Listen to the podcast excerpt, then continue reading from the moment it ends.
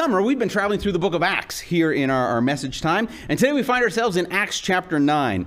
And this chapter uh, records perhaps one of the most significant events in the history of the early church, perhaps second only to, to the initial outpouring of the Holy Spirit on the day of Pentecost. A few other events have changed the course of history, uh, or Christianity for sure, but even history, uh, like the event that we're about to read today. Uh, today we're going to read about how a man named Saul came to know and follow Jesus. And while his story is going to seem uh, pretty, pretty dramatic and pretty uh, unusual, out of the ordinary, Still, the things that he experienced and the process that he went through, bringing him to faith in Christ, are actually very similar for all of us who come to acknowledge Christ as our Savior.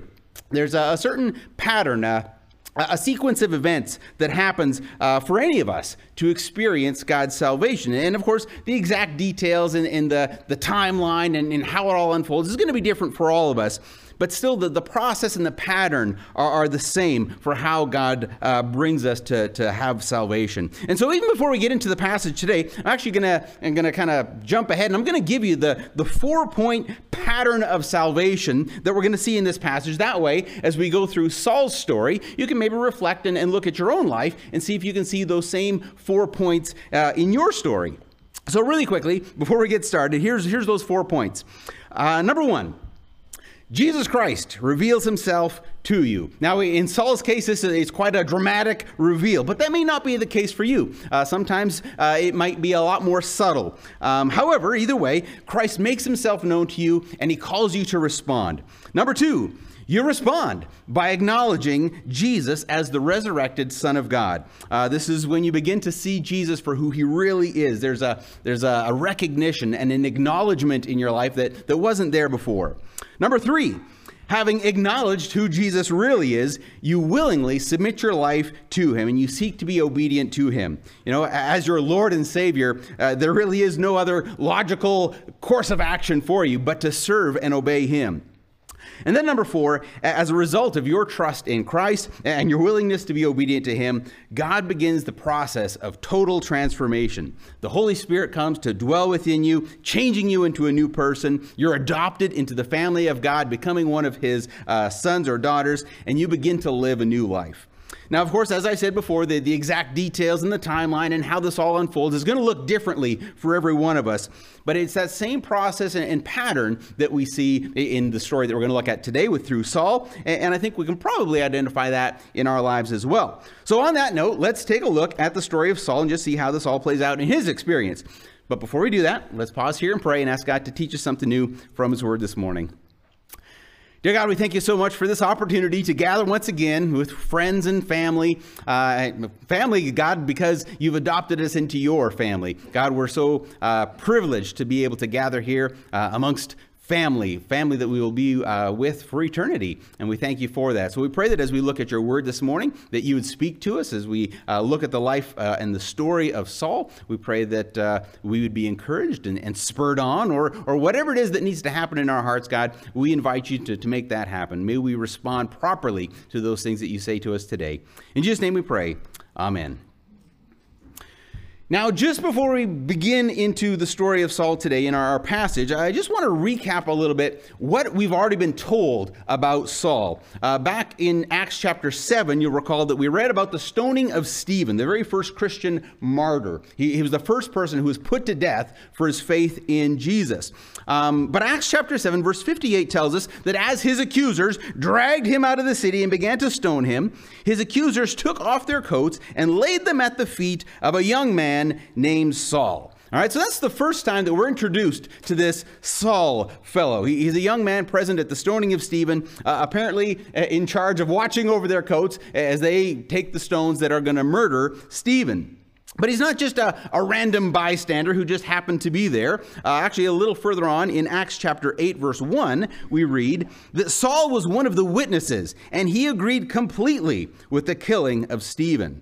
All right, so not only was, was Saul witnessing this, this whole gruesome event as it unfolded, but he was in hearty agreement with it, right? He agreed completely that Stephen ought to have died for his faith in Christ. And you might wonder, well, well, what kind of a person would, would agree heartily that such a man should die like that? Well, we actually get a, a good description of this Saul fellow uh, from himself, actually. Later, he writes uh, in Philippians 3, he writes this about himself. He says, I was circumcised when I was eight days old. I am a pure blooded citizen of Israel and a member of the tribe of Benjamin, a real Hebrew if there ever was one. I was a member of the Pharisees who demand the strictest obedience to the Jewish law. I was so zealous that I harshly persecuted the church. As for righteousness, I obeyed the law without fault. So, in other words, Saul was just about as religious as they come. You know, as a Pharisee, he was devoted to, to obeying just the, the smallest letter of the law. And, and he was sure that his careful, uh, careful obedience to the Torah and his zeal to make sure that everyone else did as well, that is what's going to earn him his reward in heaven. And so, since Stephen was, was promoting this, this false teacher named Jesus, uh, uh, uh, uh a blasphemer who had already been put to death on a cross for, for claiming to be the Son of God. Well, Saul figured he would just do God this great favor and, and put this sinner, Stephen, to death. In fact, after killing Stephen, Saul made it his life's mission, really, to eradicate all those who would follow this, this Jesus fellow. Uh, Acts 8 1 continues by saying, A great wave of persecution began that day, sweeping over the church in Jerusalem, and all the believers, except the apostles, were scattered throughout the regions of Judea and Samaria. Some devout men came and buried Stephen with great mourning. But Saul was going everywhere to destroy the church. He went from house to house, dragging out both men and women to throw them into prison. All right, so Saul was, was dedicated to eradicating the church. And I have no doubt that Saul was fully convinced that he was doing the Lord's work. You know, just like how, how Joshua and King David, they were doing the work of the Lord by wiping out God's enemies. Saul must have believed that he was doing the work of the Lord by wiping out the church in this present time. And so, as the followers of Jesus fled Jerusalem, uh, of course, preaching the gospel everywhere they went, uh, Saul continued to hunt them down, uh, even following them to the other cities where they were to arrest and imprison and put them to death. And, and that's about where we pick up our story today now. Uh, we're starting in Acts chapter 9, verse 1, which reads like this Meanwhile, Saul was uttering threats with every breath and was eager to kill the Lord's followers. So he went to the high priest he requested letters addressed to the synagogues in Damascus, asking for their cooperation in the arrest of any followers of the way he found there. He wanted to bring them, both men and women, back to Jerusalem in chains. Now, there's just a, a, couple quick little notes that I want to make here. Uh, first of all, you'll notice that Saul was going to Damascus to arrest any followers of the way. Uh, this is actually the first uh, of five times in Acts that we read that the followers of Jesus are being called followers of the way. Uh, in the next few chapters, actually, we're going to see how they, they first get called Christians or Christ ones. But for now, uh, initially, they were called followers of the way, which I think is quite a, quite a fitting title. Uh, after all, Jesus said himself in, in John 14, 6, Jesus uh, told him, I am the way, the truth, and the life. No one can come to the Father except through me. You know, throughout his entire ministry on earth, Jesus was very clear that he was the only way to the Father, right? He, he's not one of many ways, He is the way. He's the only way that we can experience forgiveness and, and peace and joy and true life, right? Uh, there's no other way to experience those things. Uh, and so I think it's fitting that even those who persecuted those early followers, uh, they referred to them as followers of the way, right? There's a, there's a real nugget of truth even just in that title. The second thing to notice here is that Saul was so intent on chasing down these followers of Jesus that he was preparing to hunt them down even in foreign countries. Uh, he says uh, he requested letters addressed to the synagogues in Damascus, asking for their cooperation in the arrest of any followers of the way he found there. He wanted to bring them, both men and women, back to Jerusalem in chains. Now, the city of Damascus was actually in the neighboring country of Syria. It was about 200 kilometers away from Jerusalem. But yet, Saul was so determined to, to eradicate every follower of Jesus Christ that he was willing to, to travel all the way to Damascus, arrest all the Christians there, and then bring them back to Jerusalem in chains. And it's interesting that Luke actually specifies for us that, that Saul wanted to arrest both men and women. You know, in that culture, women were not usually the most influential people, right? They, they weren't the, the movers and the shakers of that time. And, and so for Saul to target both the men and the women, I think it really shows his, his intent to absolutely absolutely wipe out you know, anyone who might continue to spread this message of Jesus. However, as Saul makes his way to Damascus, it's here that God intervenes and he changes the course of Saul's life forever. So let's take a look. Verse 3. As he was approaching Damascus on this mission, a light from heaven suddenly shone down around him. He fell to the ground and heard a voice saying to him, Saul, Saul, why are you persecuting me? Who are you, Lord? Saul asked. And the voice replied, I am Jesus, the one you are persecuting. Now get up and go into the city, and you will be told what you must do.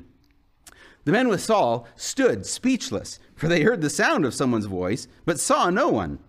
Saul picked himself up off the ground, but when he opened his eyes, he was blind. So his companions led him by the hand to Damascus. He remained there blind for three days and did not eat or drink. Now, so far, as we've gone through the book of Acts, we have seen thousands of people come to know and trust Christ. But so far that we've seen, none of them has, have experienced such a, a, dramatic shock to the system and a shock to their system of beliefs. Um, but then again, perhaps no one needed it quite like Saul did uh, as we've seen in his intense desire to, to eradicate the, the followers of the way, uh, his system of beliefs were built around the fact that, that Jesus was a, was a liar, he, he was a fraud, a false teacher, and he didn't just believe that a little bit, right? He was absolutely convinced. He had a rock solid conviction uh, that it was so. Everything in his life and everything that he experienced up until this point uh, had reinforced that Jesus was the enemy of God.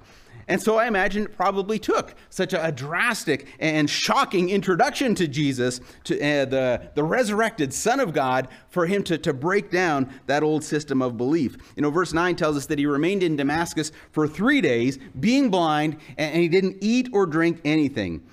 I imagine, it doesn't really say this specifically, but I imagine he spent those days trying to rebuild his system of beliefs. Because if Jesus truly was the Son of God, well, that would change everything, right? He would have to change his whole understanding of the Old Testament scriptures. He'd have to change his understanding of who God was and, and, what God was doing in the world today. He'd have to change his ideas of, of how to serve and please God. And, and of course, that would certainly impact his, his current life mission of eradicating the church. Everything he thought he knew was wrong. And then just think of the, the guilt and the, the regret that he'd have to process during that time. I mean, think already of the lives that he had destroyed uh, by dragging men and women off to prison, having them killed. I mean, uh, and then the fact that he was fighting against God, the one that he was so zealously serving, for him to realize all this time he'd been fighting against God. I cannot imagine the, the turmoil in Saul's mind over those three days, and I'm sure well into the weeks after that, as Saul tried to, to come to grips with everything that had just happened. But of course, in his kindness and his grace, Jesus didn't come just to just to convict Saul of his, his stupidity and sin. You know, it just didn't appear to Saul just to condemn him for persecuting the church and then you know leave him to, to languish in sorrow and blindness. No, God had a redemptive plan for Saul, just like he does for each one of us. You know, God had a plan for forgiveness and mercy, a plan for a new life, a new purpose. Take a look at the next three verses. It says in, in verse 10 Now there was a believer in Damascus named Ananias. The Lord spoke to him in a vision, calling, Ananias. Yes, Lord, he replied. The Lord said, Go over to Straight Street, to the house of Judas. When you get there, ask for a man from Tarsus named Saul. He is praying to me right now. I have shown him a vision of a man named Ananias coming in and laying hands on him so he can see again. But Lord, exclaimed Ananias, I have heard many people talk about the terrible things this man has done to the believers in Jerusalem, and he is authorized by the leading priests to arrest everyone who calls upon your name. But the Lord said, Go, for Saul is my chosen instrument to take my message to the Gentiles and to kings, as well as to the people of Israel and I will show him how much he must suffer for my name's sake. You know, this really is incredible. I mean, what a plan of restoration. The very man responsible for the imprisonment and, and the murder uh, of many of the followers of Jesus was God's chosen instrument to bring the gospel basically to the rest of the world. You know, who, who, would have thought of such a thing? Certainly not Ananias. I mean, Ananias had heard all about this Saul fellow. I think it was Saul was probably quite infamous at that time, uh, and he had heard that Saul was on his way to Damascus, and he had the authorization of the leading priest to arrest everyone who, who called upon the name of the Lord. You know, and it's almost kind of comical that Ananias feels it necessary to remind the Lord what a dangerous person Saul was, you know, as if maybe God had become confused or made a mistake somewhere. But there was no mistake. God had made it quite clear to Ananias that he knew full well who Saul was, but perhaps more importantly, he knew who Saul would become. You know, Saul, of all the people on the planet, was God's chosen instrument to bring his gospel message to the Gentiles, to kings, and to his people Israel. And so, with that confirmation from the Lord, Ananias obeyed God's instructions and he headed off to Straight Street. Uh, we read about that in verse 17. So Ananias went and found Saul. He laid his hands on him and said, Brother Saul, the Lord Jesus, who appeared to you on the road, has sent me so that you might regain your sight and be filled with the Holy Spirit. Instantly, something like scales fell from Saul's eyes, and he regained his sight. Then he got up and was baptized. Afterwards, he ate some food and regained his strength. Saul stayed with the believers in Damascus for a few days, and immediately he began preaching about Jesus in the synagogue, saying, He is indeed the Son of God. You know, what an, an, incredible and an immediate transformation. You know, from a, from a murderous zealot hunting down the believers, the followers of the way, to being a, a, just an, an impassioned evangelist preaching about Jesus in the synagogues. You know, all that, that transformation, it was so incredible that everyone had a, a pretty hard time believing it. Uh, actually, verse 21 says, All who heard him were amazed. Isn't this the same man who caused such devastation among Jesus' followers in Jerusalem? They asked. And didn't he come here to arrest them and take them in chains to the leading priest? Saul's preaching became more and more powerful, and the Jews in Damascus couldn't refute his proofs that Jesus was indeed the Messiah. After a while, some of the Jews plotted together to kill him. They were watching for him day and night at the city gate so they could murder him. But Saul was told about their plot. So during the night, some of the other believers lowered him in a large basket through an opening in the city wall. When Saul arrived in Jerusalem, he tried to meet with the other believers, but they were all afraid of him. They did not believe he had truly become a believer. Then Barnabas brought him to the apostles and told them how Saul had seen the Lord on the way to Damascus and how the Lord had spoken to Saul. He also told them that Saul had preached boldly in the name of Jesus in Damascus. So Saul stayed with the apostles and went all around Jerusalem with them, preaching boldly in the name of the Lord. He debated with some Greek speaking Jews, but they tried to murder him. When the believers heard about this, they took him down to Caesarea and sent him, on, sent him away to Tarsus, his hometown. The church then had peace throughout Judea, Galilee, and Samaria, and it became stronger as the believers lived in the fear of the Lord. And with the encouragement of the Holy Spirit, it also grew in numbers what a, a, crazy story. And this is just the beginning of what God would do through Saul, who, of course, would become known as Paul. Uh, over the next many years, Paul would travel to, to many different countries, preaching and, and, starting churches in many different cities. In fact, he'd go on to write letters to some of those churches, as we were just hearing about, and to some different individuals that he administered to. And, and those letters have since become a, a significant part of our Bibles today. Like no less than 13 of the 27 books in our New Testament were written by this guy, Paul, or as he used to be, Saul. You know, very few people have influenced Christianity like this man who at one time was going around breathing out murderous threats, eager to imprison or kill the followers of the Lord. You know, if God can, can transform a guy like Saul, imagine what he could do with a man or a woman like you. You know, I, I know most of us don't have a, a dramatic conversion story quite like Saul, but as I mentioned earlier, while Saul's experience may be, uh, you know, a little dramatic, a, a little unique, still, the, the process that he went through to come to faith in, and then be transformed through Christ is the same for us, really. You, you remember that, that four point pattern of salvation that I mentioned at the beginning. It might make a little bit more sense now that we've talked through a few things. Uh, the first step was that Jesus Christ reveals himself to you. Now, as we've seen in Saul's story, sometimes it's quite a, quite a dramatic revelation. But of course, that may not be the case in everyone's situation. Uh, for some of us, you know, we, we grew up in a Christian home and we, we learned about Jesus from a very young age. That's, that was certainly my story. Uh, or maybe you, you heard about Jesus from a, a, friend or, or the preacher or, or a Bible camp or a Bible study or something like that, right? Not such a dramatic introduction, but nonetheless, through that, the Lord revealed himself to you and he calls you to respond.